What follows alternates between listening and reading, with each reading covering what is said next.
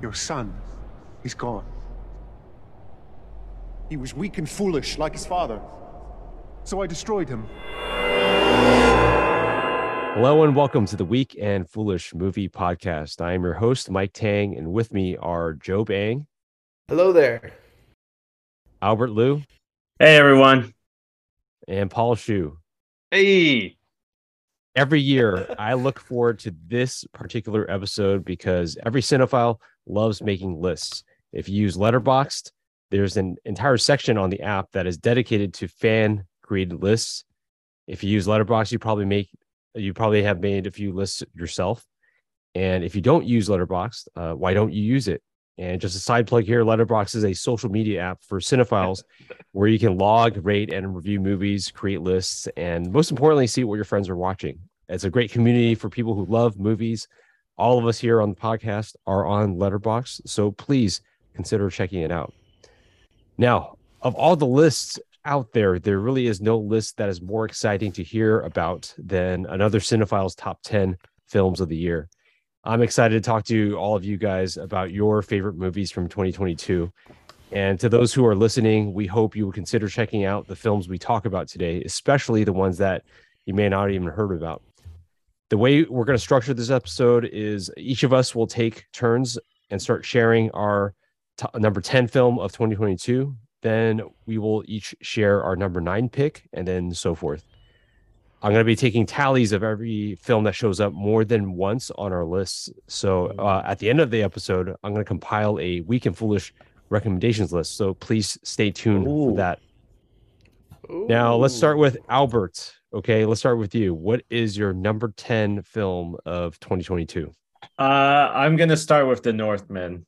Oh, uh, you know it's uh it's it's the kind of a movie that sort of invokes the feeling i used to get as a kid from reading old tales and myths and i don't know if it was because i was playing you know god of war ragnarok around the same time that i was i was uh watching it but uh i i suddenly had like a deep connection to how they brought um this idea of these nordic gods playing around the lives of the main characters by by just enough you know and and, and sort of how just sort of how like the characters navigated uh, during this golden age of, of, of the Vikings and and uh, I I just love that sort of remarkable raw imagery that it, it, constantly had as well. So yeah, I mean, I, I I I it's it's it's really just one of those few movies I think captures the feeling of of of of like um God, something like a Beowulf or something like that. You know, just just very medieval in a way. So I loved it for that. Have you seen uh, Robert Eggers' uh, other movies? I feel like I have, and I can't think of them right now. Did he? The, uh, the Witch and uh, the Lighthouse. The Lighthouse. No, I, I, started watching The Lighthouse, but I didn't. But okay, I understand that it kind of has a bit of mythology tied into this tale of insanity, if right. So yeah, yeah. Nice. Yeah, I appreciated the Northman because uh, there was a really big subversion of like a common trope. I'm, I'm not going to say what it is, but I thought it was very it was a very nice surprise uh, when watching the movie. So yeah, yeah, great pick for number ten. Finally acted as well too. Yes. Yeah, yeah. absolutely. All right. Uh, Job, you're number 10. All right. I I'm excited because I didn't complete a full watch through of everything I intended to watch, but here are my picks anyways. So my number 10 pick uh, for 2022 is The Menu. Oh, I enjoyed nice. I enjoyed oh. this film way more than it deserved, I feel like. um, I loved the pretentiousness of the the food and how it was presented. I thought that intertwined with the suspense and humor, dark dark humor and comedy, was really fun. Um, it was a standout for me most certainly, and um, yeah, Anya Taylor Joy was fantastic in this, uh, and was a great foil for both her boyfriend slash client character Nicholas Holtz, as well as the chef Ralph Fiennes, who presented a chilling, all too calm antagonist Um, it was just a really great time. I watched it really late. I actually watched it earlier this year. Um, so fortunately, I never heard any spoilers, and for that, I was grateful. Nice. Did you did you watch it at like a premiere? Because I know that you attend some of those sometimes. Oh no, I watched it really late, so I never. I Oh, watched oh. it on HBO Max. Yeah. Oh, so, okay, okay. Um, watched it at home. Yeah. I wanted to. I got hungry, but then I wasn't. You know, if you know what I mean. yeah. Uh, by the way, just a side note here, uh, Job actually has COVID, and so uh, you know, and so if he if he sounds a little off or like he sound if he sounds sick, uh, it's because yeah, he's he's sick with the with the Rona. But uh, this is his The Michael Rona. Jordan. He's the uh, Michael Jordan uh, fever game in this one. He's he's uh, That's coming in clutch, killer instinct here. Yeah, Just- we're happy just to to have let- you. Yeah, just to let our listeners know, uh, know we are not sitting in the same room. Yes. yeah. We're very. We're socially distanced. It's gonna be okay. You know. yeah. All right, Paul, your number ten film of 2022. Oh right, dude. So I actually wrote up all my honorable mentions as well, um, and I, I was actually going to ask you if we were going to do those, but uh, I'm glad that we're not because I think, I mean, I have nine honorable mentions, so it's oh like, wow, yeah, yeah. Uh, stark contrast to the previous years, where like in 2020, I didn't even have a top 10. I had like a top eight.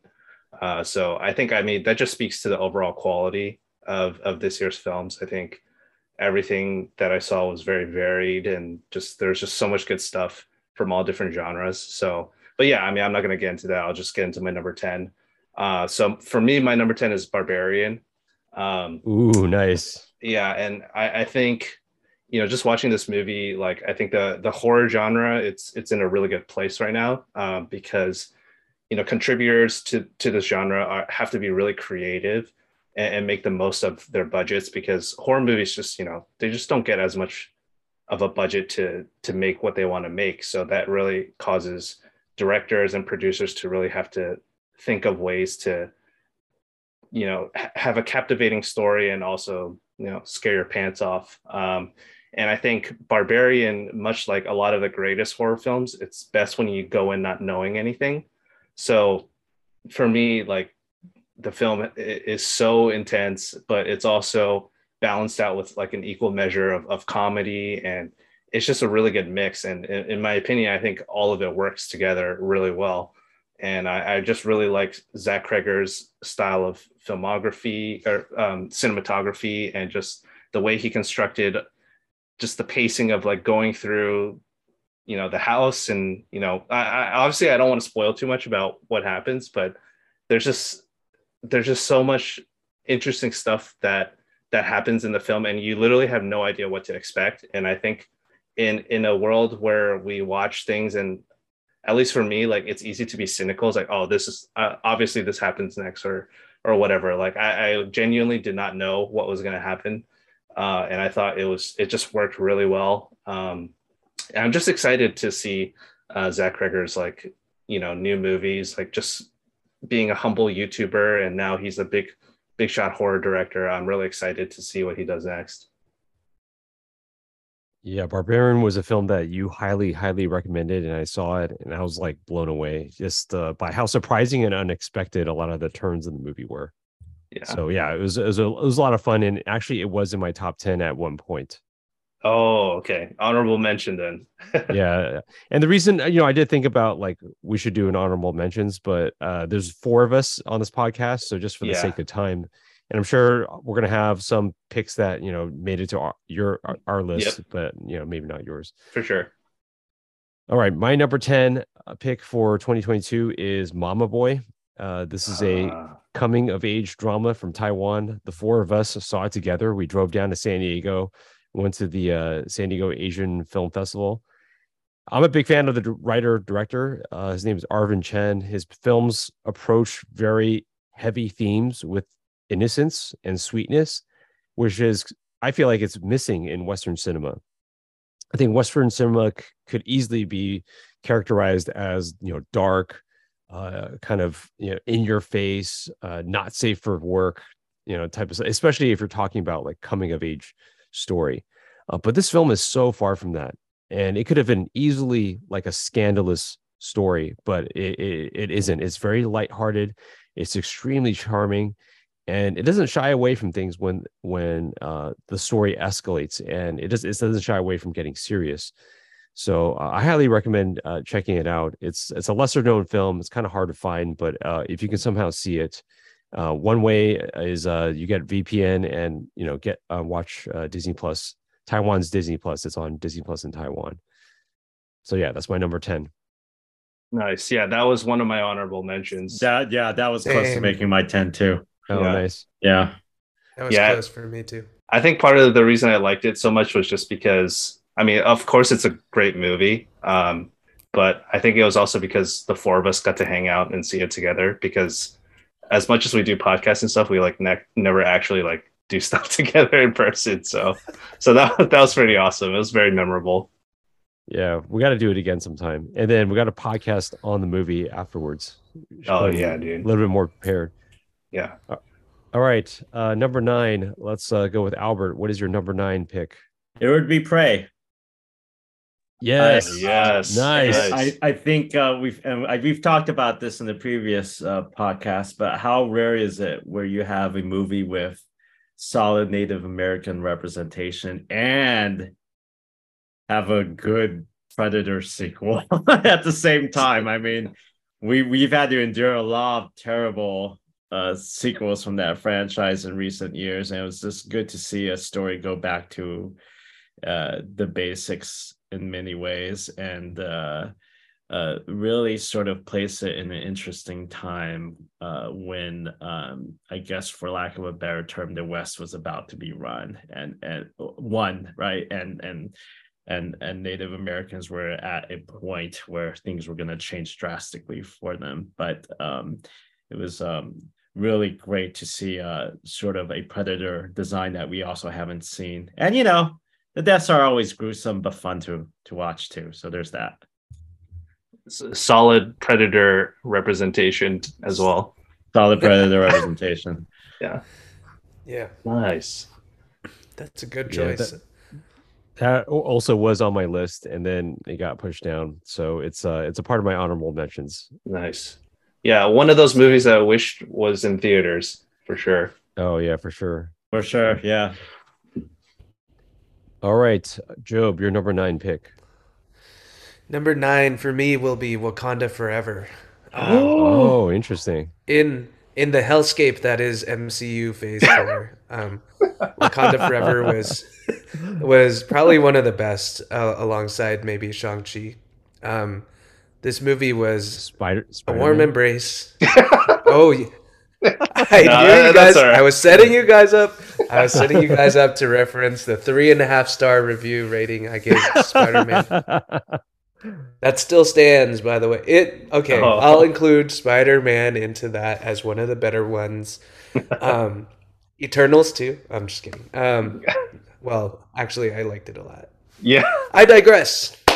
This movie was uh, just a warm embrace of love for all of us as we mourned the loss of Chadwick Boseman, uh, and in the story T'Challa as well, the the original Black Panther. Um, the way it embraces culture, honors the different uh, like people groups that it represented was just really intentional, really well thought out, well crafted. Ryan Coogler always really good and really understanding about that sort of thing and just so good at weaving heartfelt story into the spectacle that a Marvel film has to be these days. Um, while some of the action was just very MCU Phase 4, if you guys know what I mean, um, the story was just so satisfying to me.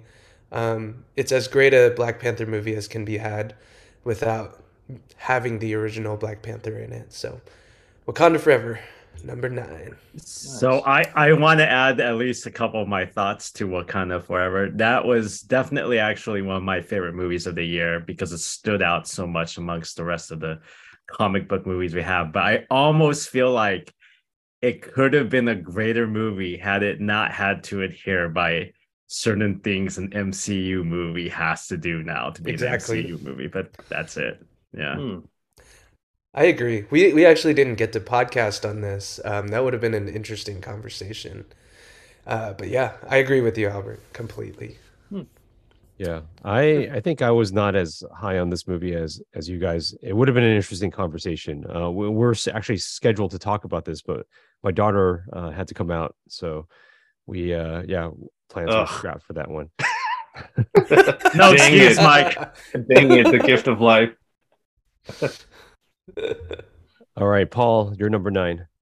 All right. Uh, my number nine is RRR. Um, oh, nice. Ooh. Yeah. So I haven't seen many Indian films uh, in my life, and honestly, they've always been kind of intimidating to me because I always see like clips of them on on YouTube or something, and it's just like a guy like you know like using a, a motorcycle as like a club or something, or you know something something ridiculous, right?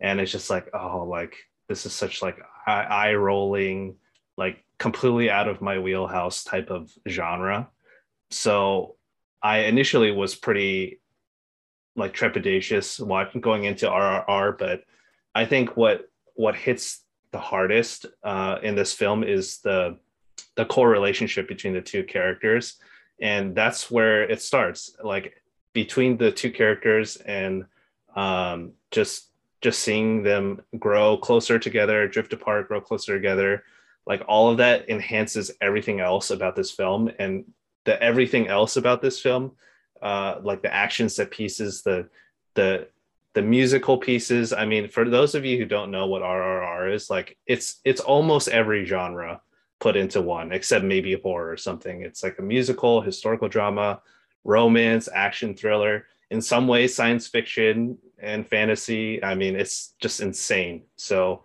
uh, I think everything about it works really well. I think that it's probably like my favorite use of slow mo in a long time, and it uses a lot of slow mo, and it's it's weird because that's something where I feel like I would hate that, but I don't know. It's just the way that it's used in this film. It's just it's so effective, and it it serves to make things like really awesome, but also like really hilarious at the same time. And I feel like of all the movies that I've watched in the past year, it's the most like joyful that I felt watching a movie. Like it just takes you to a time where you know things don't always have to make a whole lot of sense. Uh, things don't always have to have like a, a an airtight know plot or anything like, that. It, it can just be a really good time, and I think this film definitely proves that. And I hope it's a gateway for more uh, exposure to to films um, from India, and hopefully they can, you know, kind of break through to the Western audience. And um, yeah, I mean, I just I really liked it. It was super fun to watch. Yeah, this was a really good one. Uh, I'm glad I'm glad you mentioned it. And uh, you know, you talk about excessive slow mo. I've heard it said online that um, this movie's as if Zack Snyder and John Woo co-directed this movie. yeah.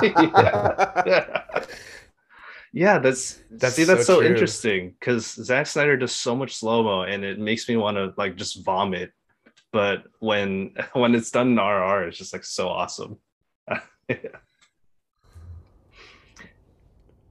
All right. Uh, my number nine is All Quiet on the Western Front. This is Oh, a nice. war film from Germany, and I really enjoyed it because it presents a very unique perspective on war.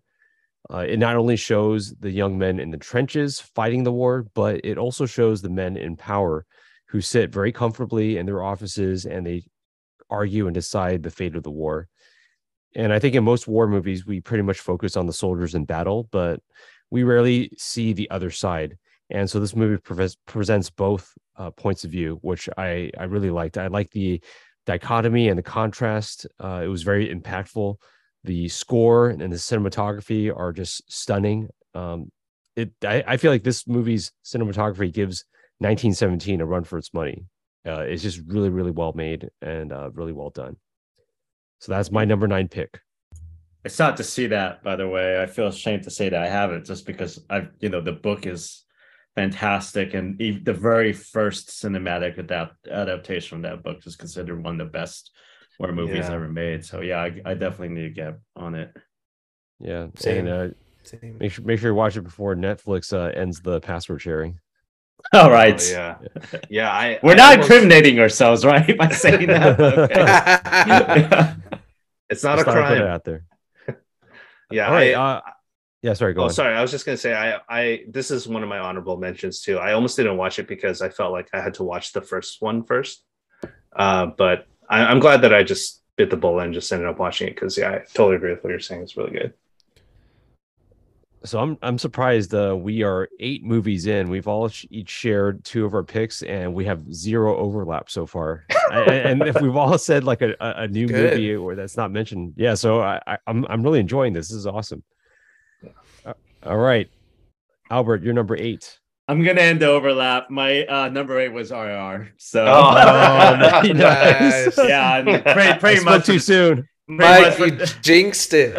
Jinxed for the same reasons why uh you know Paul had had already uh stated. I mean it's it's three hours of insane action, brotherhood, you know, extreme interpretation of historical facts. It's got evil British people and it's got amazing dance sequences. I don't really uh don't really know what else you can ask of a movie to be very entertained. So.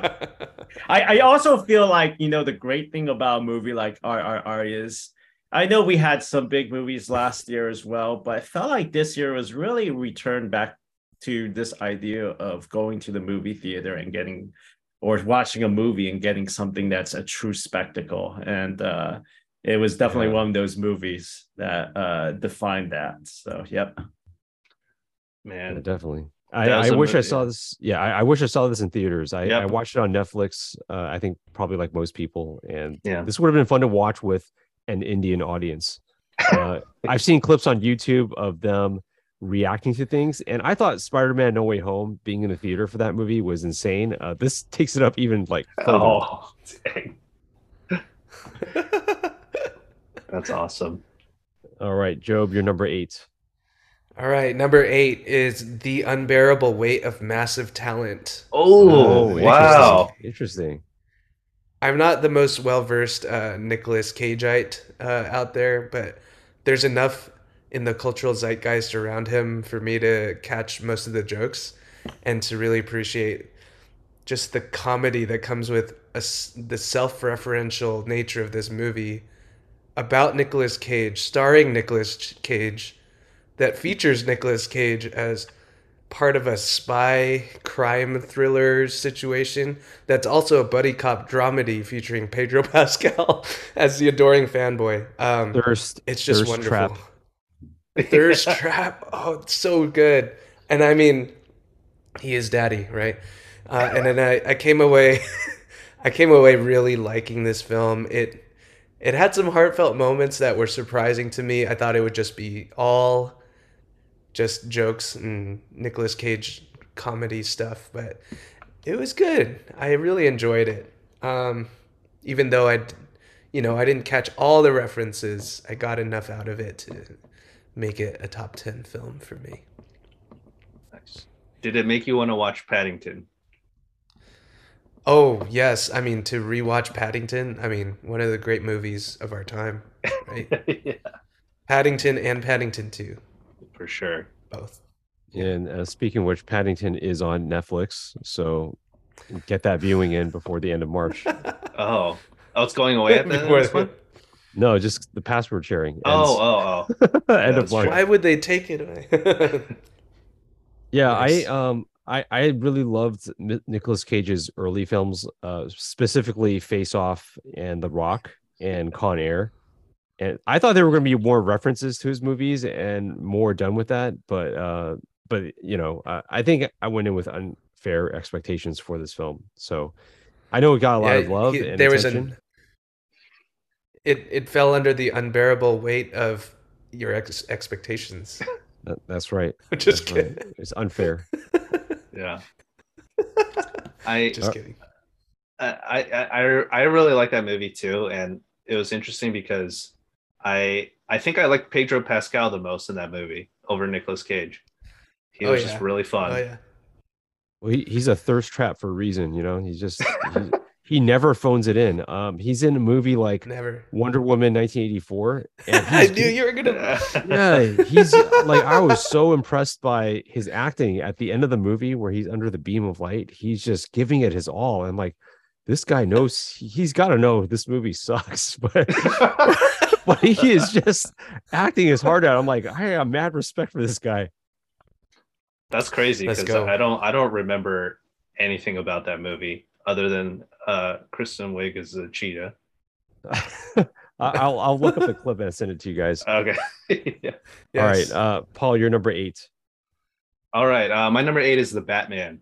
Um, I I remember when this film was first announced uh, that Robert Pattinson would star as Batman and Matt Reeves would direct, and I just I just knew in my heart of hearts it, it was going to be good uh, because at this point I was already on the Robert Pattinson hype train because of his work on Good Time and The Lighthouse, and I was excited for him to provide a much needed reprieve from Ben Affleck's Batman. Um, I I think this is easily like the most faithful looking Batman film to the comics and like when you talk about vibes like the vibes of this film are just perfect. It's it, it, it literally looks like the the comic book pages are are you know coming out of uh springing to life and it, it was just it was just a really exciting watch and I love that it was a slow burn and more of a like a detective film as opposed to just him punching a lot of dudes. Um, and yeah, I think the overall the DC Comics extended universe excels the most when it's not trying to play catch up to the MCU.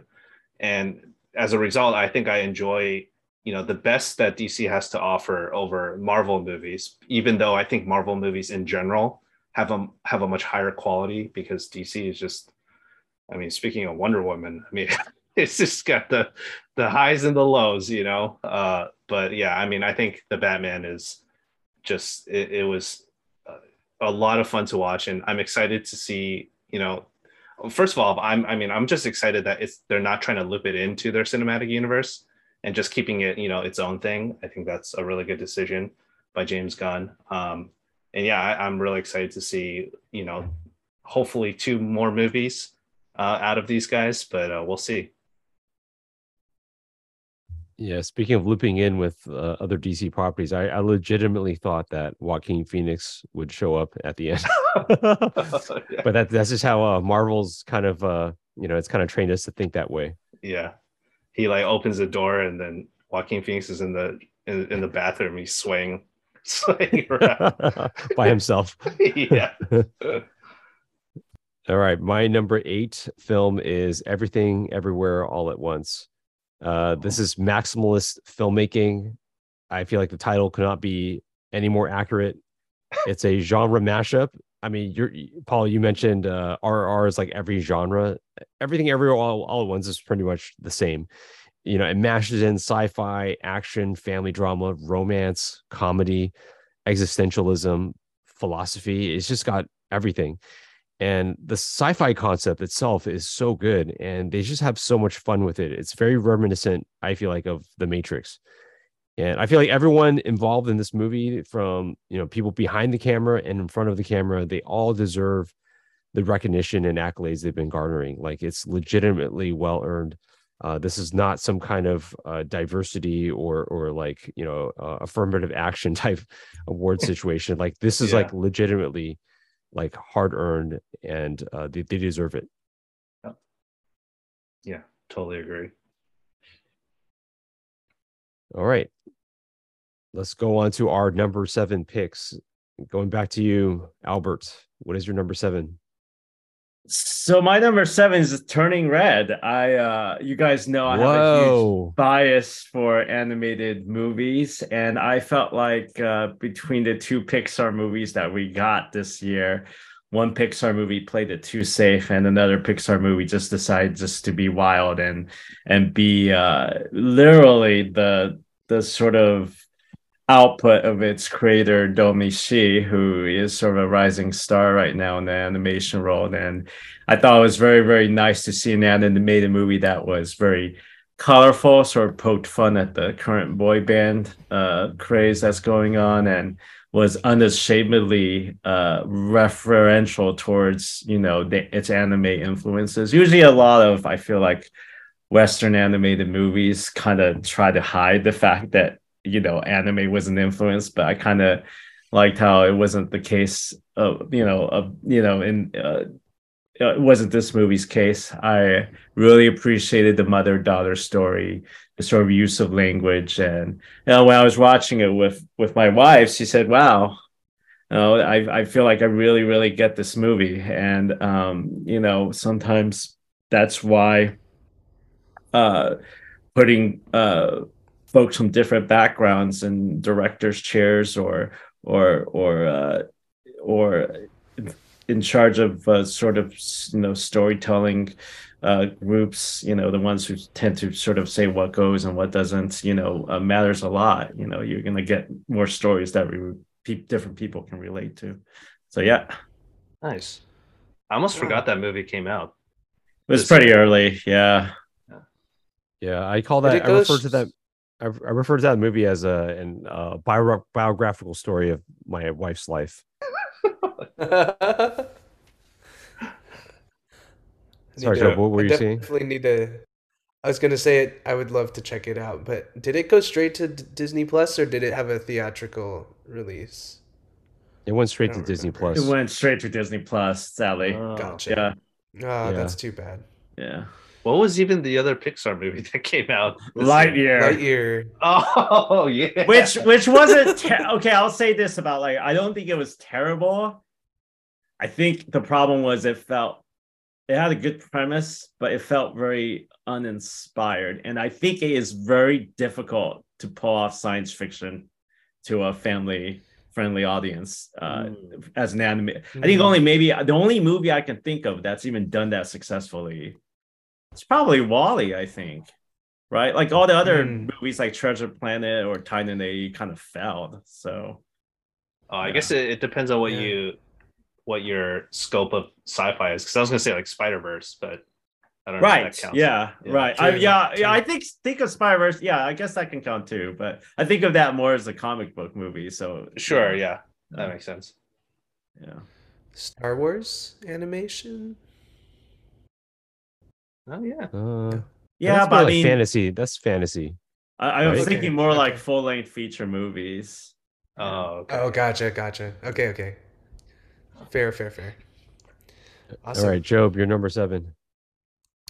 My number seven is um, an overlap. Everything, everywhere, all at once. Um, nice. what can what can be said? I mean, Michelle Yeoh, Ke Huy Quan, amazing in this. Um, love that it was probably the best piece of media about multiverses in a year full of multiversal stories. Um, we're in the multiversal era, my friends, and um, I thought this was the freshest and wildest and most inventive kind of movie about that concept. Um, I didn't agree with kind of the landing of part of the movie's thesis um, and what it was trying to say about like the human condition, but I, I do love the way it, it presents it with a lot of heart and earnestness and emotion that felt real. And it deserves all the accolades, like we've said already in this podcast. Um, even if it's not the highest for me, it deserves all the love it's getting. So, mad props. Nice. Yeah, I remember when we recorded our episode about about this movie. Uh, I think that that was. I think we kind of had that shared issue with. I think the Mhm. philosophical uh, direction that it took, and maybe it just didn't jive with us. But you know, it resonated with a lot of people out there. So you know, and you know, mad props Yeah, to the film to for, for for touching such a huge audience. For sure. All right, Paul, uh, you're number seven. All right, my number seven is Everything Everywhere All Oh, at Once. nice. Whoa. yeah. Um, so I was so sure that I wouldn't like this film because of how weird the premise was, and also because uh, I really did not like the Daniels' previous film, Swiss Army Man. I just thought it was way too weird for me, and it just made me like uncomfortable seeing Paul Dano ride uh, Harry Potter's dead corpse across the ocean water. uh, he's like farting and stuff. I was like, dude, even for me, this is too weird. But uh, as as the self-proclaimed Skip Bayless of our podcast, uh, I actually I love it when I'm proven wrong. Like I I think it's it's just so fun for me to just completely 180 on something and just have uh, just my expectations shattered because yeah, I, I think this film was really creative and I mean, as flashy and as as cool and innovative as it looked, I mean, it's a pretty low budget film. So, um, I think what, like what Mike said, um, they were able to just like Maximus filmmaking, like doing so much, making the most of like every single dollar that went into this movie. And I love seeing uh, Huy Quan return. I mean, just a resurgent performance, and I think, uh, you know, I just love that adorable high pitched voice of his. It, it really just brought me back to my childhood you know temple of doom the goonies. And, and you know it, it, was just such a fun fun watch. And yeah just like what job said like i, I don't com- completely agree with the film's thesis but i think it really captures the public thought of nihilism well. And that's kind of like the current cultural zeitgeist. Uh, and i think that's why so many people were captivated with the movie. But um, i mean for me it just seeing the journey that the characters went on the character development um, and just earning that through such ridiculous um, fight scenes and, and, just the world building was was really excellent. Um, and shout out to my cousin Stephanie Hsu, uh, who's making it big in Hollywood, even though our last names are written differently in Chinese. So she's not really my cousin, but oh, what she, it yeah, is? She, yeah. Oh yeah. man, I thought she was. Dude, that sucks. I mean, it's fine. No one will know that uh, uh, as long as uh, I don't bring it up again. So people will just they'll just remember that she's my cousin. Because I, I brought it with you earlier this week, and then you're like, "Yeah, that's right." yeah, you didn't yeah. even deny it. yeah, I was like, "Yeah, dude, we're related." All right, Nice. all right. My number seven is the Batman, and like you said, Paul, stylistically, this is every Batman fan's dream. Uh, Gotham City's worn out, streets and That's right. buildings look grimy and damp. Everything's covered in shadows, and just the brooding score from Michael Giacchino gives the entire film. Oh my gosh, this just detective noir like texture. Uh, this is, I feel like, a comic book form of Batman, fully realized, and it's brought to life magically by Matt Reeves, the director, and Greig Fraser, the DP.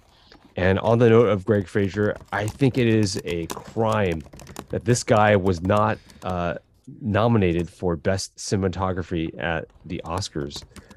Um, I want to, you know, I want more from this new Batman world, and uh, I can't wait to see what they come up with next. Uh, just please, just give us Court of Owls. That's all I want. Oh yeah, Agreed. We need a court of owls for sure. All right. Um, next is our number six, number six uh, film. Let's go to uh, let's go with Albert. What is your number six pick? It, it would be Aftersun for me. I think. uh oh Yes. uh I I think it's uh I think it's the directorial debut of Charlotte Wells. Am I correct? Yep. It, it's ex- yeah. When I found that out, I was like extremely impressed by how how first time director can can craft such a sort of beautiful, tender, and also simultaneously sad uh, uh story about a girl in the 90s uh and you know her father who's clearly suffering from depression. And i think uh i think one of its portrayals of sort of suffering from depression is probably some of the most you know raw and real you know portrayals of sort of exhibiting symptoms uh in that state that i've i've uh that i feel like i've seen in the movie is sort of that sense of of self-loathing and and shame and how it becomes like a black hole that kind of affects people who love you even after decades. Um and i think there's also something about the movie taking place at the time it does that also sort of brought me back to a particular time of my life too and how people were but other than that just brilliantly uh directed and uh, i definitely kept thinking about it after i saw it and i'd probably like to see it again yeah. That's uh, I'm I'm glad uh, you brought that up because I don't think we got a chance to talk about it. I mean, obviously, without going to spoilers, did you kind of understand like the ending immediately? Like, did you know like what exactly was happening, or did you have to like think about like, oh shoot, that's what happened? I, I have I have a I know when they don't explicitly say what happened, you ha- you have a good guess as to what happened. Yeah. Right. But um I, I think uh just uh love uh I don't mean this part's a spoiler that that, that you know the daughter had for uh, uh I forgot what her name was um it was Sophie had Mm-hmm. for uh, her father and how it, it kind of exhibits uh, itself differently you know with foresight and hindsight was uh probably the one the, the one thing that affected me the most Mm. Nice. Right on. All right, Job, your number six film. My number six was The Batman. Yes. Um, yeah, it's a movie that got all the hype this year. A little lower on the list. It seems like for a lot of us.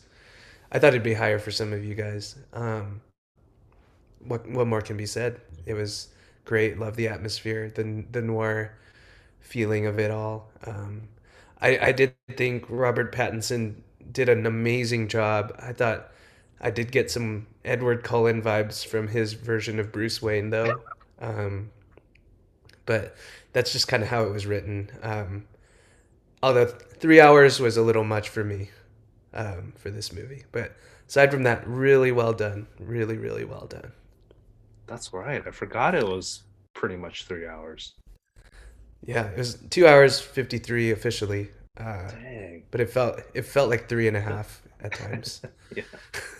I I think it's not higher on our list because it it doesn't aside from the style of the film, it doesn't do enough that's like new. You know, uh, it kind of yeah, uh, yeah, yeah, like it is a detective noir, it is a crime, you know, mystery type film. But I think the revelations in the film are not new, and I think it, it kind of lacks that surprising punch uh, at the end. If you've seen any Batman movie before this, like you kind of like when the surprise comes, you're kind of like, oh, well, of course, right? like, yeah. like if you know anything Yeah. about Gotham City, like of course, Yeah. Yeah. So That's right. You know, it, it doesn't. It, I think that's kind of like, even though there's so much working for the film, I think it just kind of lacks that that that one essential element that you know. I think it would be a lot higher on our list if it had something Yeah. more special to offer. well said. Mhm. Well said. All right, Paul, you're number six. All right. Uh, my number six is The Quiet Girl. Um, this is Nice. the uh, the inter- uh, it's nominated for the uh, the Oscar for Best International Film from Ireland, and directed by Colin Bairéad. Uh, it's a really simple film about a quiet girl uh, who comes from an impoverished family, and she doesn't really fit in with anyone or her siblings.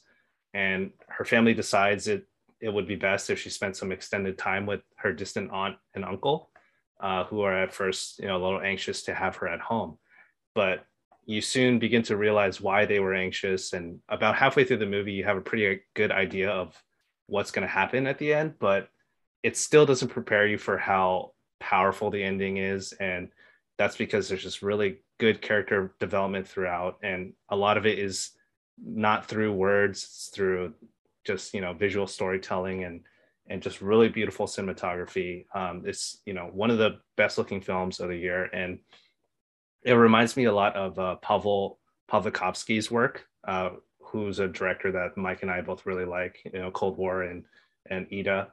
Um, but yeah, I mean, I I think this is also Colin Bairéad's first film, and he wrote it as well. And I thought it was just yeah, really fantastic and really good insight and, and look into just Irish culture um, and Catherine Clinch, who plays the the girl, her performance is really wonderful. And I think this this past year had a lot of really good child performances, and you know, it's it's that's great because I, I think child performances can be a mixed bag because a lot of times it's really based on what the what the movie gives them. Like if they have to if they just like scream a lot or they act like adults, it, it's a very fine line to produce like a really good performance. And I think her performance is really good. And yeah, the ending is just like I rewatched the ending on YouTube earlier today, and it was just, just like every time I see it, I I almost tear up, which is a lot for me because I'm a cynical, heartless man. Um, but yeah, I, I guarantee if you guys watch it, it will produce some waterworks. But yeah, it's it's highly recommend. It's really good.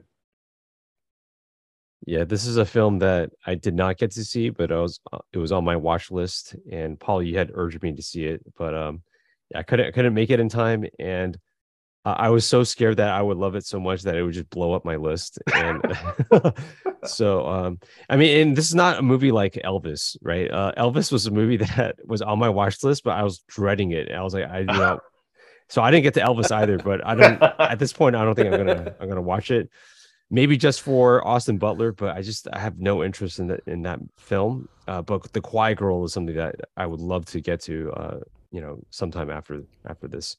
Yeah, you can watch it and then add an addendum to this podcast about how it's your number one film. All right, my number six film is RRR, this movie from India, Nice. and yeah, it's three hour epic historical action bromance romance political nationalist propaganda thriller from india. It's yeah it just captured the global cinephile zeitgeist. And i've uh, you know in the west we think fast and the furious is over the top but man indian films make fast and furious seem like prestige as like a serious prestige drama. Uh RRR is just it's so much fun I laughed, I cheered, I, I blasted Naatu Naatu. That song, Naatu Naatu, I've I've listened to it at least five times a day for the past month and a half, two months. my my two boys, wow. they request Naatu Naatu every time we're in the car together. Like they just want to listen to it. It brings them comfort. And I, I really wish this film was nominated for best international film and best picture because because of its worldwide reach and because of what it accomplished. Like it was a huge monumental moment for Indian cinema, and especially for Tollywood, uh, which hasn't had the respect that uh, Bollywood had. And if you don't know, uh, in India, it's not just Bollywood. Bollywood is just the Hindu uh, cinema. Uh, there's Tollywood, which is Telugu cinema, uh, another another language in India. So there's a there's like a, about a dozen different um, you know d- different film industries in India. So this is really huge uh, because it's a non-Hindi film. It's it's in Telugu. Uh, so highly recommend RRR. Uh, it was so much fun. Uh, and you know, if the three-hour time, uh, running time, you know, kind of turns you off, well, just break it up. There's actually a specific moment in the movie where I think it's it's an okay time to stop and then resume uh, the following day. It's about the halfway point in the movie. I, I agree with James Cameron. Though we've grown weak we have to. We should be able to to endure three hour movies but that's just my opinion. It, it's hard it's hard because of uh tiktok and social media is just shrinking our attention span you know? And our bladders apparently. Yep. Definitely i have a small bladder. But but this year had a lot of three hour movies now that i think about it. Like more so than than usual. No that's yeah, a good I wonder, point. I wonder yeah. if I wonder if there's a reason for that. Like, yeah. Given how it maybe it was production time has been so precious with COVID and everything that they want to fit as much as what they shot into a film. Yeah, it's possible. Or the editors are just like, I, I don't know what to leave out, so we're just gonna have to include all of it. like this isn't editing; it's actually a montage. yeah. It, it's like they nice. saw the Snyder cut. What happened with the Snyder cut? They're like, "Oh my gosh, how do we avoid that ever happening again?" yeah. All right, let's just put everything in the movie. Yeah. I, I think right. most of us are really excited to see Naatu Naatu performed at the Oscars. Yes. Um, yeah, that's that's yes. going to be one of the main highlights for sure. Like my yeah. only reason for watching it, right? Because I really don't care about everything else. So. Yeah, yeah, yeah. It's it's going to be insane. I mean, they said that there's these famous dancers who are, who are going to be dancing in it, but uh, like, dude, the the actors from the movie need to show up. Like, they if they show up, I'm gonna lose my mind. yeah. And they rip their shirts off. Yeah, yeah, exactly. Oh, they better. Oh, Reveal those. And yeah, I think I think that, that was one of the disappointing things about the movie is that uh, they were only shirtless once, and so each of them, and I'm like, come on, you you worked out that hard. You could you could you could you could bear it a little That's bit true. more. Yeah. That's true. All right, here we go, boys. It's our top five films of 2022. Woo! Let's start with Albert. What is your number five film? It would be the outfit, which I, I feel like not enough people watch. It's a, it's a movie with Mark Rylance. He plays a uh, a English tailor, and I forgot what city was it, Chicago or something like that, where he he he makes suits for you know uh for everybody, including mobsters. And one time and one day that all comes comes back at him in some way. And I think why I most enjoyed about the movie is it was just you know, it had sort of I don't want to say it was like 12 Angry Men, but I kind of missed the kind of filmmaking where everything takes place on one set. And all you have is the dialogue and the acting to carry it. And uh, I felt like this, the you know Mark Rylance and the rest of the cast carried it very well through the movie's twists and turns. But I, I do kind of encourage more people to watch it because I don't think it hit me until I saw that it wasn't, it hadn't really been seen that much. But I, I thought it was a terrific movie a very rare kind of movie nowadays. Nice. Yeah, you you got my attention by saying 12 Angry Men, dude. It's like one of my favorite films of all time. So Oh yeah, yeah, yeah, for I'm sure. excited. Actually, I, I need to check this one out. Yeah, I'll admit this was not on my radar. So yeah, thank you all for, for bringing it up. All right, Job, you're number five. Number five was Avatar: The Way of Water. Oh, Whoa. Let's go. Wow, wow, wow, wow. Uh, never ever underestimate Jim Cameron. Um, I I did not anticipate enjoying this movie. I did not anticipate being excited about it in any way, but um, after seeing it, just really enjoyed it. We we talked about this in our reviews.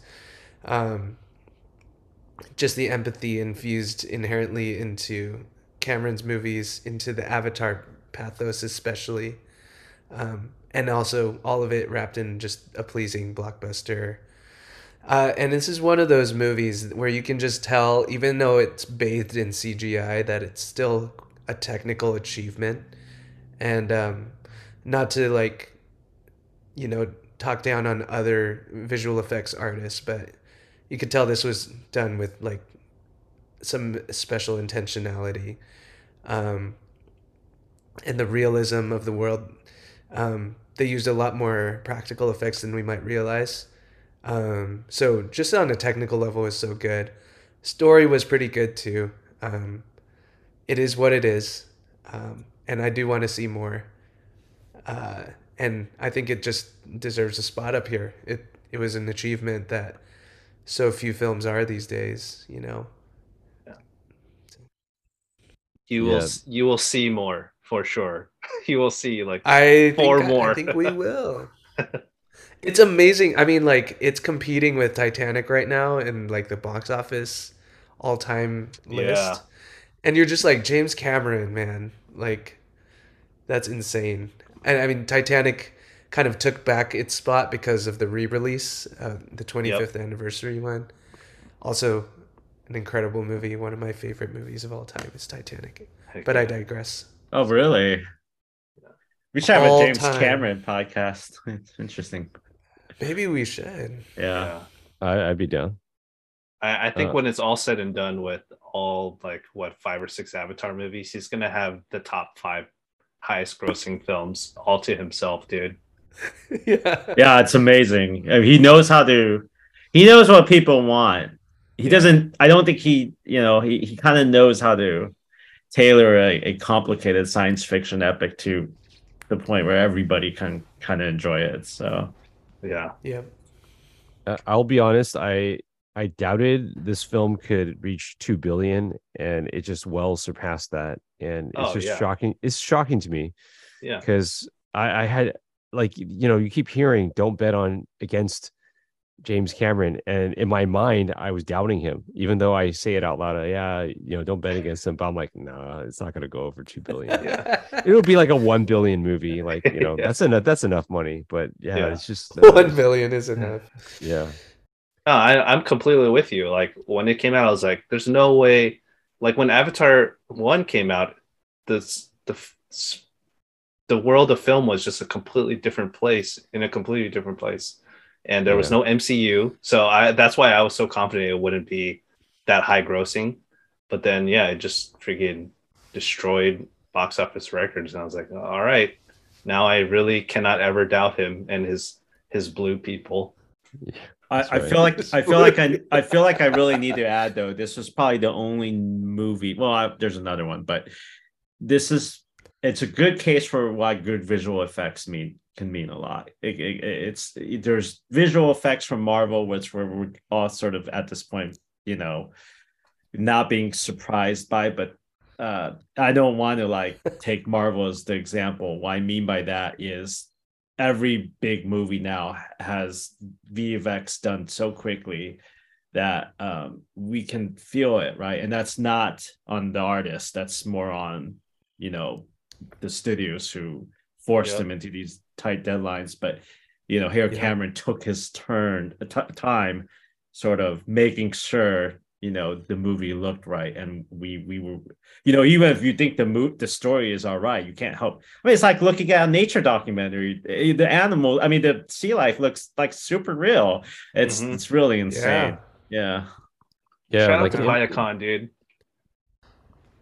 big yes. whale uh I mentioned this uh, in our Avatar episode, but uh, yeah, the, the lady sitting next to me was taking pictures of certain scenes because it was just so beautiful. but the thing is, it was in 3D, so she's taking a picture of like a, a blurry image. wow. Yeah, but I mean that just speaks to the just the beauty and the artistry behind this film. Like like, and I think Albert, you said it so well. Like, I don't mean to bash on Marvel, yeah, but yeah, the CGI in that is it just feels a little uninspired, but it's just because like they're on such tight deadlines and they're you know there's too yep. many of them too. There's such a high volume of projects to get through. Yeah. I, yeah. I wonder if the delaying of what is it called, the Marvels or whatever, the yeah. that movie. I wonder if yeah. uh, Avatar played a part in their decision to delay it because, and also because of Quantumania's um, middling reception, I guess we're like, all right, yeah. we need to give our VFX artists some more time. Yeah, they're they're pushing back a bunch of its upcoming slate because yeah. of quality control, probably. Yeah, so. I mean, it's it's it's notable that when you read articles about this, the VFX uh, animators and they actually want to do a good job, and you can feel their frustration that they're not yeah. being able to. Yeah. Right. Totally. All right, Paul, you're number five. My number five is The Northman. Um, nice. So for me, I mean, I, I love it when a director makes a huge effort to keep things as authentic as possible. And Robert Eggers' The Northman is supposedly the most accurate portrayal of Viking culture and Viking history that we've ever seen in a movie. Um, it probably helps that Alexander Skarsgård Skarsgård comes from a lineage of Vikings. I'm assuming just based on his body and how he's very muscular. Uh, but uh, I just love. I mean, this is my favorite performance by him, and I think this movie just as a whole works so well. And it wasn't until I was kind of putting my list together that I realized I watched this film three times in the past year, uh, which is something that I definitely did not expect. Um, but it's just one of those films that transports you into its world and it makes you want to stay there and, and see more of it, even though what happens in the movie is like a lot of horrific and like brutal murders. And it just doesn't seem like a pleasant place to live, but it's just you're so you're so entranced by what's happening on the screen. And I just felt like it it opened my eyes to a culture that of course, you know, I'm not very familiar with. Uh, but I feel like Eggers his style of mixing the mythical, the mysterious, the fantastical with reality and, and grounding in its historical accuracy. It just works really well. And there's some just really beautiful sequences and, you know, just again, just to bring up the word, you know, vibes, like I feel like this, this, this film has really good vibes. It's very atmospheric and it's just, it was really entertaining even, but I, I think that, um, a lot of people were maybe put off by it because of uh, they were it was marketed kind of weird like they thought it was like a like an action revenge story but there honestly isn't that much action in it but I think it's paced really well for me where I didn't really care. Um, I just wanted to see, you know, what happens to the characters and and when the action does come, it's I mean it's awesome. So Nice. Nice man. I definitely need to check this out. This is an overlap that I wasn't expecting. So that, yeah, awesome. Nice. All right, my number five is the Banshees of Inisherin, and this is a a charming dramedy about a tiny village in a fictional Irish island called Inisherin. There's so many acting highlights in this movie: uh, Barry Keoghan, Brendan Gleeson, Kerry Condon. To me, my favorite was Colin Farrell, uh, who is so hilarious as the village idiot. He plays uh, this character with such sincerity and innocence, and it's definitely one of my favorite performances of the year. I laughed all throughout this movie. Uh, yeah, it was just such a great delight. Highly recommended.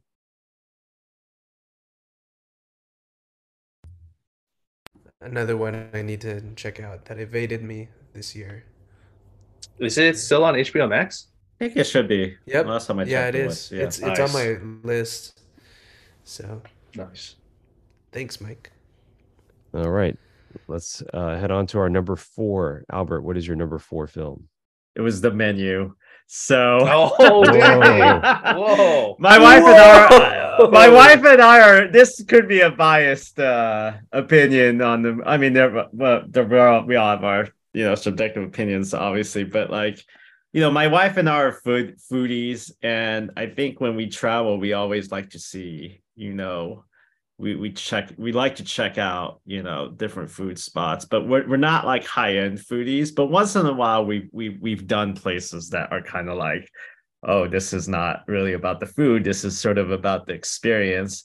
And and we there was a time especially during the beginning of lockdown with covid where all we watched were like chef's table uh uh you know shows and and that sort of stuff. And to sort of see that so and and plus i think sort of knowing other foodies you've you've seen every kind of foodie out there. You've seen the snob you've seen the person who doesn't care. They just want want to be there for the exclusivity. And to see this movie sort of take all those like tropes and and I, I haven't seen another movie do it, but sort of like throw them in there and have it be so wonderfully tense, funny, and well acted at the same time, and also be like this great two hour commercial for a cheeseburger is is uh is uh I, we really really enjoyed it. And and i have been to one of those places where you know i i forgot there's this one place we went to in barcelona like fancy food there is a lot cheaper than it is here in the united states but it was also one of those what you call like molecular dining places where they had like cotton candy like on a tree or something like that What and the- like and like your your egg or something like that like came out of like a laboratory test tube or, or it's served like that so seeing all that food kind of presented the way it was in a very Yeah. chef's table manner kind of made me laugh it gave me actually some of the loudest i mean it gave me the biggest laughs i've had in the theater this entire year actually probably Nice. so yeah there's that Wow, what a surprise. Love Yeah, that. I love that perspective too that you bring to it, Albert. It really just kind of adds to it. yeah. Maybe Albert, I needed to see this movie with you because, uh, I because I, I really liked the first half. I like all the pretentiousness, and I feel like there's definitely parallels to movie snobs. You know, and people who take in Oh, 100% dude. yeah other other people's work. that's a and then- very good analogy we, there should be a movie just like it for movie Yeah. snobs i think yeah. Oh, I yeah. oh man, like I I was feeling like attacked by the movie's portrayal of Nicholas Hoult's character. yeah. I was like, I'm like, I think this guy is me. yeah. and When if he's you haven't seen the movie, it's just like Uh, I'd guy be lying just- if I said I wasn't in the same boat, Mike. So, Yeah. yeah. Dude, When if, he's- if you had a chance to like attend a Christopher Nolan masterclass or something, Oh yeah, and it just he berates you. Uh, and, oh sorry. An- an- anyways, um, I, I kind of wish the the commentary in the film or the message was a little bit more focused and pointed at the end because I felt like it was about a, a, several different things, or maybe maybe I'm not reading it correctly, but uh, I think that Hmm. maybe for me that's where the movie kind of faltered for me. But I did enjoy it though. I did have a good time. Yeah. Yeah, yeah, I, I enjoyed it too. It, it wasn't on my honorable mentions, but I there were parts of it where I felt like it was very cathartic because as someone whose first job ever in high school was uh, in retail, I felt like it was so it was such a cathartic experience to see these chefs like destroy these pretentious and rich people with like their stupid requests and stuff. And I was like, oh, this feels so good. And yeah, definitely one of the best looking cheeseburgers in a movie. I went to In and Out afterwards, no joke. Oh yeah. Yeah. All right, Job, you're number four. Number four is uh RRR. And I feel oh like we shoot! Yeah. talked a lot about it already. Wow, Um I thought this would be so higher good. actually for you. It almost was. It was it was creeping up there, but um, you know, it's this is pretty high for me. So Yeah, really, really good stuff. You guys have covered it. Um, I remember actually literally cheering, you know, like sometimes when you're watching at home, I, I watch this at home for context. Sometimes when you're watching at home, you go like, "Oh, cool!" Like when something really great happens, and in the theater, you'd probably be like convulsing, like in Spider-Man: No Way Home, um, like how we were. Um, but in this one, I literally like jumped out of my seat, like in at home, just watching with my wife, and um, it was just so good, so cathartic, so. Oh, anyway, we've we've talked a lot about it. Good choice, man. Good choice. hmm All right, Paul, you're number four. uh, my number four is the Banshees of Inisherin. Um, I Yes. yeah, I, I really enjoyed Martin McDonagh's most recent work. I mean, Three Billboards Outside Ebbing, Missouri, I thought was great, and I, I I liked In Bruges as well. So I was excited to see Gleeson, Farrell, and McDonagh re- reunite for In Bruges too, basically. Um, but to me, I mean, I think this film has the best ensemble performance out of every anything I've seen in the past year. I think this is Colin Farrell's best performance ever. Um, and I don't I don't think I've ever seen a bad Barry Keoghan performance. So I mean he was really funny. He was really a really good supporting actor. And Kerry Condon as Irish Rebecca Ferguson was also amazing. I mean, she was really funny and her character fit really well, uh, playing the sibling of Colin Farrell. Uh, it's just it's just so well written. I just remember watching it and I was like, man, this is I haven't felt this way about a script and like dialogue in like recent movies since like Tarantino's films. I, I just think that it's just both very pointed, very thought provoking, but also very funny.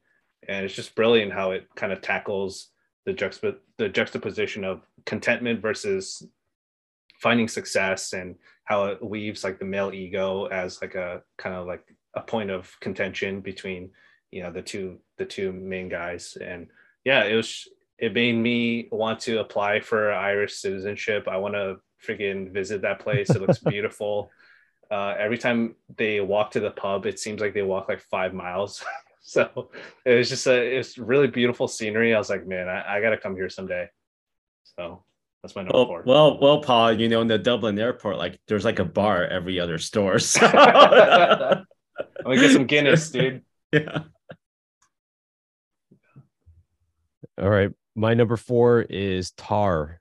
And oh this is a film that starts off extremely slow. And this could really test someone's patience.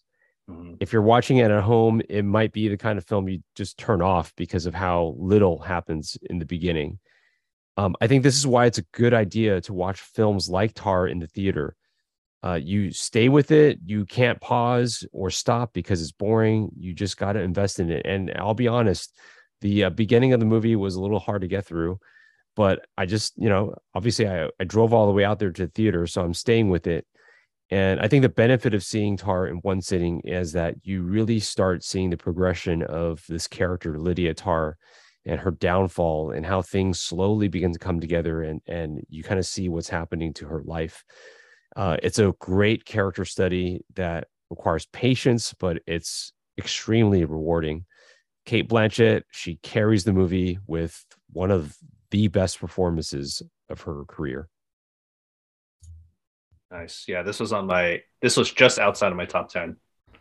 Um, and I totally agree with you. It's first half is kind of hard to get through, but it's very rewarding once you figure out what the movie's like trying to tell you. It's like, oh, okay, that makes everything make sense. And, And- best ending of the year. Yeah, I was gonna say best Dude, ending of the year. If, if yeah, Yeah. if you are a fan of a certain franchise, like I out of everything I watched, that was the most shocking ending I've I've seen all year. Like Dude. I literally my jaw dropped. I- I- I- Alice and I laughed our asses off. We were like, "This is awesome." yeah. we were like the only two people in the theater, so it's okay. yeah. Yeah, freaking insane. I- if you do check it out, please make sure you stay with it. It, uh, you know, it does require patience, but very rewarding. All right. Oh man, here we go, guys. Top three, top three of the year. Let's go. All right, let's go, Albert. Number three. Guillermo del Toro's Pinocchio. Oh, my God. I, I'm a sucker for uh, stop motion animation. Once again, my animation bias is seeping in to my top 10 list, like it seems to every year. But um, I absolutely feel like this was the Pinocchio movie that thematically did what other Pinocchio movies have tried to do and not succeeded doing. And what I mean by that is, other than Del Toro's sort of penchant of of sort of you know liking to revisit you know themes that revolve around fascism there's an element of of sort of faith and and and and immortality and mortality um in in this movie that i feel like these deeper themes about those subjects that uh i feel like you know other pinocchio movies I'm thinking AI in particular have tried to do, but not communicated with so much heart and and and left you with such a haunting ending. It's not like I'm saying this is a you know perfect movie. I think the main character can get a little annoying at times. Uh, but yeah, I mean he's he's a kid, but Yeah. uh, but um, I, I I just loved how beautifully done it was. I I love uh, I, I I love sort of the interpretation of what you know an afterlife looks like in that world. I, I think um, Del Toro proves himself to be a great visual uh, master, and uh, like I said, I, I always appreciate a really good stop motion animated movie. I just think they're just they're so rare, and and and I think what I love about is you can feel the love in in the figures that they animate with um, because you know it's a tedious process that only people who would really animation is already tedious no matter what animation it is. But the fact that people would just you know move a little bit take a picture on a on the old camera i actually visited the exhibit at uh, moma in new york. They were just using canon mark 5d mark 3s old cameras. Take a picture move it a little. Wow, i really? mean yeah it's it's just ridiculous. So th- that's why these things take years but yeah absolutely one of my favorite movies of the year. Wow, Man, your your love for the movie makes me wish I liked it more because uh yeah, I just found Pinocchio to be too annoying. no he is annoying though that i totally agree with you Hey man, animation is cinema. You you know, you don't have to worry about your biases coming in. I think oh yeah. it's important to, I, I to love that. acknowledge he that. loves it. Yeah. yeah, Yeah, and you know we, we, good. we need yeah we need different flavors different you know tastes on this podcast so I, i'm glad you bring that Yeah. to to this Mhm. group Yeah.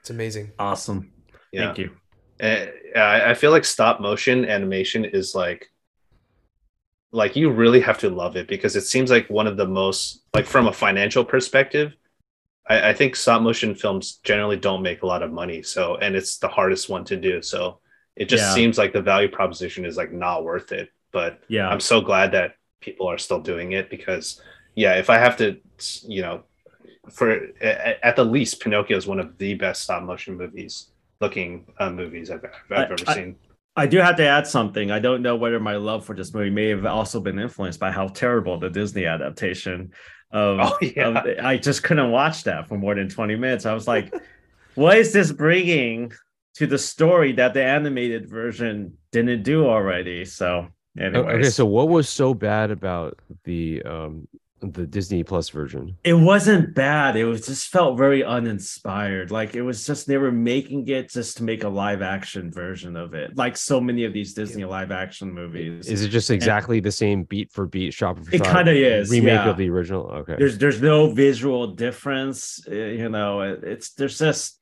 it, it just felt it wasn't bad. You can watch it, but it also feel it also feels very uninspired and comes off as almost a little boring and and that's shocking to me because it was a Robert Zemeckis movie and I, I love everything he does. So yeah.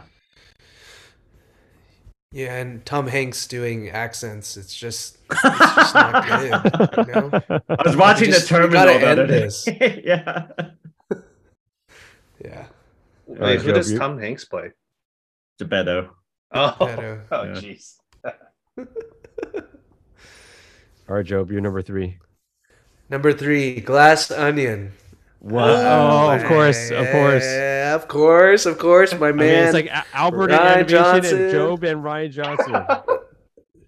me and Ruin Johnson, right? Like here to ruin our lists. Okay, uh, My man. j- just a just a side note, we have this Oscars ballot bet, and uh, for best adapted screenplay, you know, we all cast our vote, our our, our guesses on who's going to win best adapted screenplay in all the other categories for the Oscars, and all of us said we've been talking, except for Job. Job just like so shameless. He just like no glass onion. Dude, voting Glass with your heart, Onion, man. Let's go, dude. Yeah, I, like gotta, that. I gotta. These are my, Matt- Matt my Pross, man, Matt personal picks. Yeah. Yeah, he's my man. You know. Uh, All right, all right. Tell Um, us, tell us your thoughts. all on right, all Glass right, all Onion. right. Yeah, I, I thought it was another who done it, just done so cleverly. Um, I laughed out loud so many times. I thought it was really fun. Um, it was a notch beneath Knives Out, which was the Benoit Blanc film before Yeah. this one, um, but it was still super fun. Um, the the preachiness uh, in this one of the meta narrative got to be too much for me by the end, um, but it never veered too far off course. Um, it was also super weird uh, seeing it as kind of this hyper modern movie featuring COVID nineteen masks. Um, I felt like secondhand trauma almost like watching that. Um, but they managed to weave humor around it, of course, because Rian Johnson's a master at comedy and cleverness. And so, um, all in all, it was one of my favorite movies of the year. Nice. Best adapted screenplay. Let's go. Let's go, Come dude. on. I wanted to win. Hey, what man, happens if it happens? Yeah. Yeah, uh, I think Joe should get two points if it does win, because there's no way it's gonna win. He should just win the entire thing. yeah. I'll take the whole pot if this happens. Oh man. Hey, Okay, Knives question. Out got robbed last time. Question for you: Have you have you been watching Poker Face? I haven't. I don't have Peacock, so Okay. but I I need to. Who I need Peacock? Oh, there you go, man. What? No, I mean not many people do have Peacock though. To be, Yeah, to be yeah. fair, so yeah, yeah. I'm just waiting to have a chance to like watch all of them. Okay. You know, you know how it goes. So, Yeah. But yeah, have you have you guys been seeing it, watching it? Uh, I've actually been watching it with Hannah. Um, Nice. So it's it's on. Um, the last episode comes out next Thursday, um, and I How is I'm- it?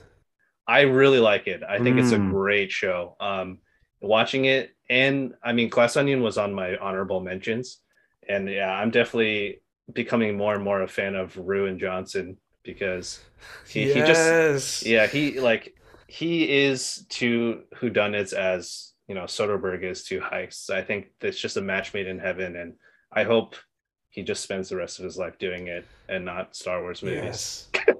Sorry.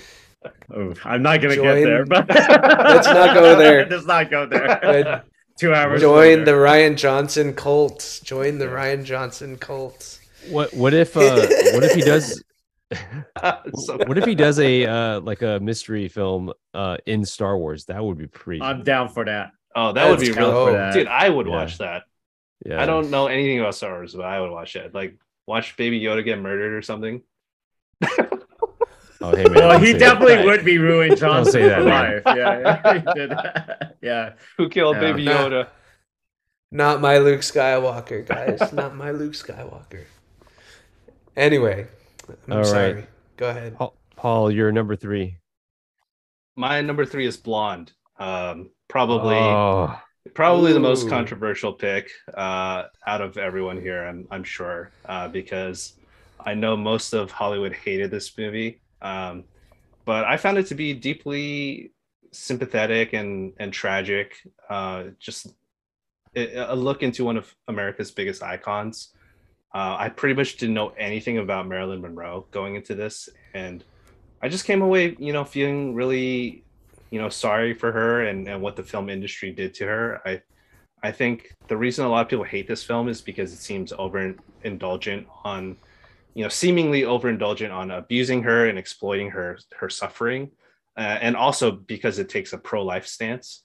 Uh, but everything I saw, I felt like the director Andrew Dominik, he wasn't doing it out of contempt for Monroe, but he was equally mad at what the world did to her, and and I think he conveys that in the film. I think uh, it's it's very tragic and it's very it's very disheartening, but at the same time, it, it really opened up my eyes to you know just how cruel people can be and just all the suffering that she went through, and it just made me really empathize.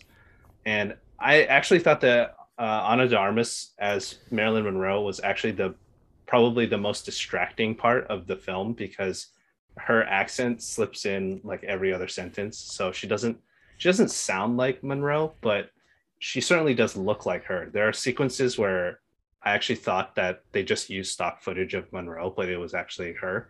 And it was very like it, that was crazy. Um, but i think her performance is still very admirable because she captures that uh, the tortured starlet kind of uh, person uh, really well. And i think um, uh, so, a film critic that I, I listen to a lot, Mark Kermode, um, he he basically said that you it's better to view this movie in the lens of not a biopic because it's based off of a book, um, and the book is classified as not like fiction, uh, non uh, it's not nonfiction. It's it's it is like a fictional take, um, and Mark Kermode basically said that you have to view it in the lens of it's a horror movie, and in in many ways it is um, and I think seeing it really contextualizes the whole film. And um, yeah, it's just it's it's a hard watch. I don't think I'll ever watch it again, but it was at the same time it was really amazing. Like I, I actually watched the first like 40 minutes on the, my phone when I was you know uh, flying somewhere. So on the plane I was watching it, and then about 40 minutes in I was like, okay, I'm gonna stop watching this because this is really good, and I want to go home and watch on my TV. Um, I think of all the movies I watched this year, this it, it has the best cinematography, and it's just like the whole time it, it was it was just so stunning to look at, uh, and I think the cinematography also serves to show like the dichotomous nature of the glitz and glamour of Hollywood, but behind closed doors, it's a, a totally different beast. But yeah, I, I mean, I don't know how, much I can recommend this, but I think it's worth a watch for anyone who appreciates, you know, cinema. So, yeah, definitely, probably the most controversial pick, but I really liked it. Yeah, Paul, you showed me the opening like 10 minutes, and just from the, te- the 10 minutes, I knew I was going to love this film just based on just how beautiful the cinematography was. Um, Yeah. Unfortunately, I didn't get past the 10 minutes. Uh, I, I should have gone back to to watch uh, and finish the film, but this is one of the ones where at the moment you said, I'm like, dang it, that, I didn't get to it. Yeah. And so I, I'm pretty sure this would, like The Quiet Girl, this would blow up my list. Also, um, Yeah. I'm fairly certain I would probably agree with you on that on that one. Yeah, nice. All right, my number three film is Close. This is a film Oh. from Belgium. Uh, I just want to say this: movies are a visual medium, right? But so many movies that we watch often fall back on telling the audience how characters are feeling through dialogue and exposition, right? It's faster, it's easier. Uh, it's an uh, you know it's easier method of revealing a character's inner life. But you know, in reality, people are complicated. They often don't express these complicated emotions in the ways that are depicted on screen. And I feel like Close is a film uh, about close friendship, about two boys uh, that's called into question uh, by their new friends as they enter middle school. Uh, I feel like this film feels real to life. Um, this is an excellent example of minimalist filmmaking, kind of like Tar. Not a lot happens. Uh, there are long scenes that play out with very little dialogue. The camera just lingers on the characters, and we just sit and watch, and we, and we we we have time to process and think about what's happening and what they're showing us through the characters' actions, not so much the things that they say out loud. And this is a film about what the characters are not saying. It's a film that shows us gestures and glances and the space between characters, and then it kind of leaves it to us to figure things out. So I really love this film. I love the filmmaking. I love the style, and it's just as a parent watching this uh, film about kids growing up, uh, it's just heartbreaking to watch. Uh, it's, it's a you know, so I highly recommend it. Yeah, this was a I watched this just this past weekend, and I, I, wish I liked it as much as you, Mike. I, I mean, we kind of talked about it already, where I, I, had more issues with the second half, but I agree, it's a very, it's a very emotional film, and especially, probably, you know, I don't have kids, but I imagine that you know, being a parent, it's all that much more affecting for you. But yeah, I like. I, have been listening to the soundtrack all all week. I, I really like it. Yeah, it's funny because I love the film, but I didn't, I didn't, I didn't remember the music, and, oh, yeah. and you did. So, yeah. All right, all right, guys. Uh, number two, our number two films, Albert. Uh, mine would be Nope. So, whoa, yeah, I, uh, I, I, think when I came out, Nope, I felt like I just watched the greatest these film thesis from a very good film student ever. It's uh, probably the best ever made. But I think I liked how it took this sort of on the surface simple alien invasion story and kind of turned it into this this this um uh how how would I best describe it? But sort of this this story about all these different themes right? Like exploitation people controlling nature um uh and i think probably the one thing that really struck out to me was uh was the power of the image. And we get seduced by the power of the image all the time in all its various forms. I mean all four of us do actually right? Otherwise we wouldn't be in this podcast. And and how we almost sort of can't sort of look away from uh you know particular images that you know moments that we encounter or things we can't explain or or events that are traumatic even if they're bad for us and uh i also really just love the way it looked i love the soundtrack i i I, I do feel like Jordan Peele is probably the most interesting filmmaker to me right now. I wouldn't say his. I definitely think he's past that stage where you can consider him an upcoming filmmaker, even though he has, you know, three films under his belt. And I, I like how he tries to juggle a lot of different themes in each of his movies, some less successfully. I think Us was probably, you know, an example for me of that. But with I think Get Out and uh and Nope, two out of three ain't bad. Man, what a surprise. I didn't know you liked it that much. That's I really crazy. liked it. I, yeah. yeah. Yeah, and awesome. we talked about it on this podcast too. I'm like, oh, okay. yeah, you're holding back, man. I was. I uh, but I yeah, also think the more I thought about, it, the more I liked it too. And then I watched it. I bought it and then watched it again too. So. Ah, okay. Yeah. yeah and you didn't I, mention the Akira shot. Oh, I did yeah. it. Thank you for calling me on that. Yes, and the live action Akira shot. I would trust Jordan Peele. and I know he got approached, or I read some story that he was approached by Warner Bros. to do Akira, but he was smart enough to turn it down. But it's always yeah. the ones who turn it down that you think he turned it down because he understood it, and that's exactly who you want to make it. But he yep. just knows it's probably going to be put in a difficult position if he does that. So yeah, uh, I actually think Akira would be great uh, as a Denis Villeneuve vehicle. I think. Oh, I, yeah, I would agree with that. It- yeah, it wouldn't Yeah. be like one movie though. You it, like Sure. yeah, It has to be a part one and part two. yeah. I already feel like the the movie, the anime movie itself, for me, it's a landmark movie, but compared to the manga it's based on, it's like a short summary or something. I already yeah. So Hmm. Yeah. Yeah, I, I really enjoyed Nope too. Uh, yeah, so it, it was actually on my list at one point as well. So definitely an honorable uh, mention for me. All right, Job, you're number two. My number two is Fabelmans. Whoa! Freak, dude. I had a feeling it Ah. would be up there. I don't know why. Oh. Yeah, as much as I love Rian Johnson, Steven Spielberg is my original Bay. um, he, okay, so Fabelmans, it, it's a great autobiography. Um, it was naturally beautifully shot, like all Spielberg movies are. Um, I think there's like a narrative around Spielberg that he makes like sugary, saccharine summer blockbusters with too much heart but really uh, so much of his work is biographical. I, I saw a thread by someone on twitter who was just pointing it out and and it it's it it kind of explained why i love spielberg movies so much. And i think so much of his movies carry like the weight of his life and what he went through and are vehicles for him to kind of process like the stuff he went through. And Fabelman shows us like his story in a way. Um, and uh, yeah, through his surrogate Sammy Fabelman and through his eyes. Um, and and I think this is one of the films of his in recent times that is like that just really does not pull any punches, uh, and really like shows us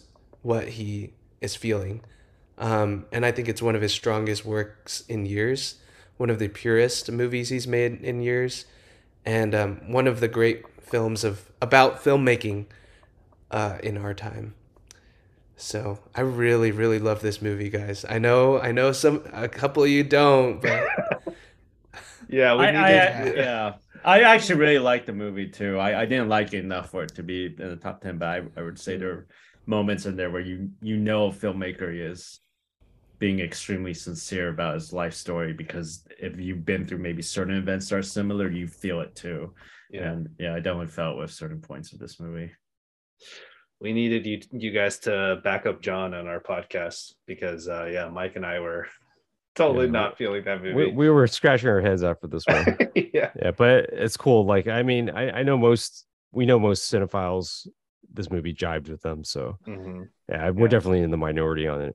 Yeah, I mean, I I really wanted to like it, but then uh when Michelle Williams started doing her interpretive dance, I was like, all right, I'm out, dude. I don't I don't think I can understand this movie. hey, to be, I mean, that part I was kind of just like, okay, like, what are we doing here? But uh, other than that, other than that, it's good. yeah. If you see interviews with his parents, he got they got amazingly close to how his actual parents were. Uh, Like okay. really Yeah. close. Yeah. absolutely. If if the movie was about like how he did all those clever tricks to film his earlier works, that would have been like a 10 out of 10 for me. Like those parts were the best part of the movie for me. So like, All right, Paul, you're number two. all right. So for my number two, I had to think long and hard about whether or not this should be number one. It was essentially it's essentially like one and one A, but for me, number two is Aftersun. Um, I mean, this just aside from my number one, this this film fulfills like a completely different emotional response on the spectrum, and this like the ending of this film literally left me shaking uh, after the credits rolled. I, I think it, I think it's the best A24 film ever. Uh, Frankie Corio, one of the best child performances ever. Should have been Uh, Ellie. Uh, yeah, should should have been Ellie, man. Uh, Just kidding. Although, kidding. I mean, shout out to Bella Ramsey because she yeah, is Bella actually Ramsey's good. I'm just, I'm just, I'm just but she does, facetious. yeah. Frankie Corio does look a lot like Ellie for sure. Um, and I, I haven't done a lot of research on this, but I think Charlotte Wells' directorial debut. I mean, for me, I think it has to be probably the number two best directorial debut ever behind Sidney, Sidney Lumet's 12 Angry Men. Um, I think, like what you were saying, Mike, about uh, movies uh, and their storytelling as like it's a it's a visual medium, and I think there's so much subtext in this film, and a lot of it is, you know, through the silence and not what's explicitly being said. Um, this film, you know, similar to Tar, it is quite slow. Like the first half, I would say maybe the first two thirds are are pretty slow, but when I watched it, I was completely in love with it because it's just about a daughter having a nice vacation with her dad and you know just the emotions that it pulls from you know because it, it is it does take place from the 90s and we are all like all of us grew up in the 90s um, and it's just something about it like spending time with with your parents and even it's it's the the vacation that they take is it's not a remarkable vacation. They i mean they're just kind of hanging out in a hotel but it's just so sweet and tenderhearted and the ending i mean the the whole ending sequence like just destroyed me. Uh, i think it was just yeah it, like i said it just left me shaking and i think it was one of the most uh, impactful movies that i've seen all year and it just made me want to like go and hug my parents or something but uh, yeah I, I really loved it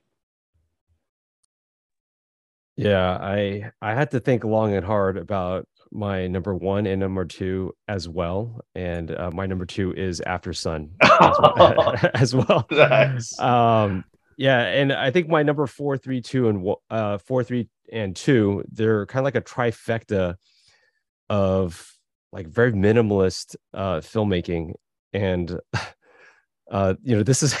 I, sorry, I'm seeing I'm seeing you guys text in the chat and we'll we'll get to that. Sorry. All right, I got I got to focus on Aftersun. Uh, yeah, yeah. It's just Charlotte Wells is. I just I'm stunned that this is her first film. Uh, I thought this was the film of an established auteur, and I think it's a travesty that she wasn't nominated for best director, even though yeah. this is her first film. It's like that good of a debut film that she should have been rec- recognized. Um, she, uh, best writer as well, best original screenplay. Um, it's you know it really gets you paying attention to what the characters are doing in each frame, how they react and respond to each other. Uh, this is a film that I think has to be seen more than once because upon first viewing, there are scenes that play out and you don't really think too much about it. But after knowing what this film is and where it goes, you start seeing patterns that build up to a fuller picture of who these characters are. And I, you know, Paul, you already mentioned them, but Paul Mescal and uh, Frankie Corio, they give incredibly nuanced performance performances, and I'm glad that uh, Paul Mescal got nominated for Best Actor. It's a yeah. huge surprise, but yeah, he well, very well deserved. Yeah. And it's a very powerful film that will devastate you, especially if you have kids. I uh yeah, shout out to Paul Mescal. I forgot his name earlier, but the I think he recently did a a uh, red carpet conversation at the BAFTAs in Irish, and you know it's a dying language, so it's good that he's sort of using his celebrity to highlight, you know, as well. And yeah, it's a yeah, to every what everybody to everybody who has said anything about everything about uh, Aftersun. It's um yeah, I, I you Great. Uh, one thing I wanted to add that I forgot to add was I think there is something to be said about how we understand our parents differently when we approach their age, right? And and and uh, I'm not a parent, but I, I I do sort of see think about where I am right now in my life and and uh, probably where they were at that point. And uh, I think the movie did also does a great job capturing that that sentiment. Yeah. I I I dubbed the uh, Aftersun, The Quiet Girl, and Banshees of Inisherin. I, I call it the Celtic Depression trilogy uh, oh, because nice. I think I think Aftersun. I blame is, the English. So. yeah, so uh, I think Aftersun is Scottish, right? And then in it, Banshees of Inisherin and Quiet Girl are Irish. So uh, if we have any Irish or Scottish viewers out there, let me know if that's an appropriate title to give it. But I, I loved each and every one of those, and they broke my heart in different ways. All right. Uh, you know, we've we've disclosed our entire list. It's now time for our favorite top number one film of 2022. And there's just one movie that we have none of us have talked about up until this point. and uh, I'm gonna I'm gonna take a guess, okay? And uh, I'll just I'll start with like the story, okay? Um, a couple of years ago, there was a student sitting in my class in the front row. This is uh this is like in 2019 or 2020, so before the pandemic, and uh, he was wearing a Top Gun shirt. And then I was like, "Oh, hey, you know the new one's coming out, right?" And he's like, "What are you talking about?" I'm like, I point to a shirt. I'm like, "Dude, top the new Top Gun movie's coming out." I was like, "I have no idea what this is," and what? you know, this is a you, you know that was a you know it was a franchise it was a movie from the 1980s, right? And I don't think this new generation knows what it is, but that all changed in 2022, baby, because Top Gun Hell Maverick. man. yeah. Yeah. Oh, Yeah. what a oh. movie! All right, let's Yeah. all take turns freaking showering love on this movie. you gotta give them its flowers. Let's go. all right, Albert, why is this your number one movie? I mean, heck, I watched it like five times in the theaters. I, I, I, I was trying to think. I was trying to think about the last time a movie made me feel like I had to do that, and I had to bring, you know, bring my parents, uh, my mom, I mean, to to to watch it, and then uh, and, and and just start telling everyone you gotta see this movie if you haven't seen it. And it, there's it's such a, you know, I'm not the biggest fan of Tom Cruise, the person, but Tom Cruise, the actor, the producer, is phenomenal. He you Yep. can't you can't deny his impact on the world of cinema because you you feel the 150% effort he puts into everything he does. I mean, he puts his life on the line. Who does that? And he with, with Top Gun, he gave us a story that, you know, in a divided world, everybody could rally ab- around, no matter, you know, where you were from and what your political persuasion was.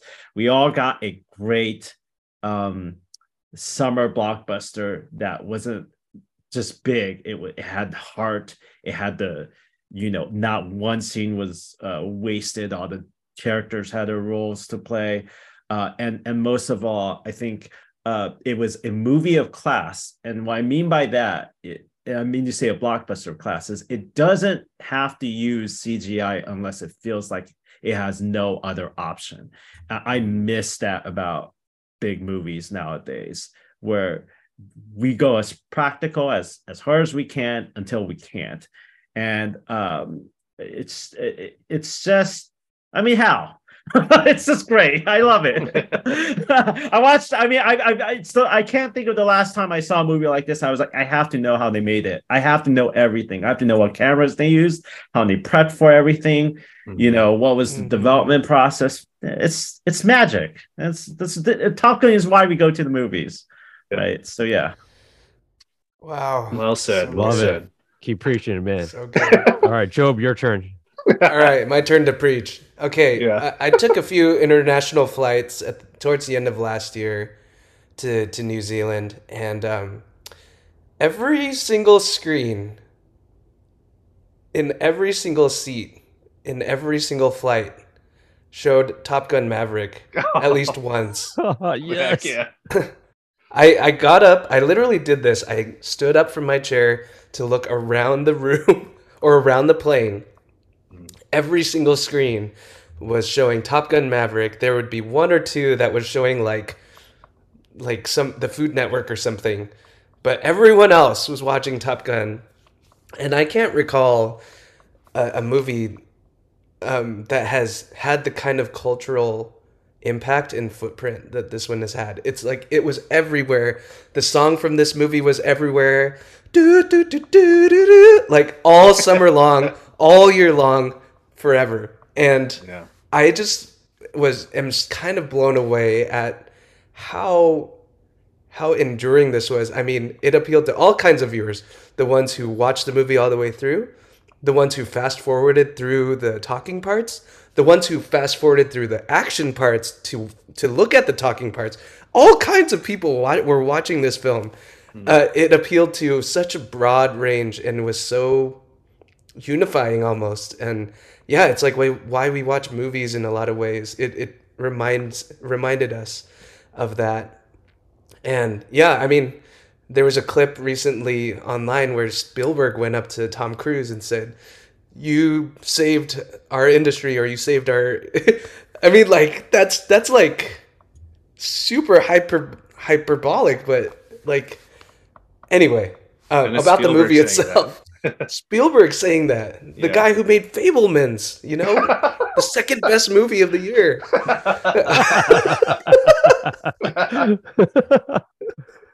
I mean, all right. One of, I mean, it was one of the most fun experiences I've had in my life in the theaters. Uh, in Chris McQuarrie and Tom Cruise parlance, this is mission. This movie was mission uh, in every single way. The thrills, the ta- the the tactile nature of it all. Um, only thing that was missing was it just was not as sweaty as the original, which oh, is a huge shame. True. Um, it docked like 0.001 points for that.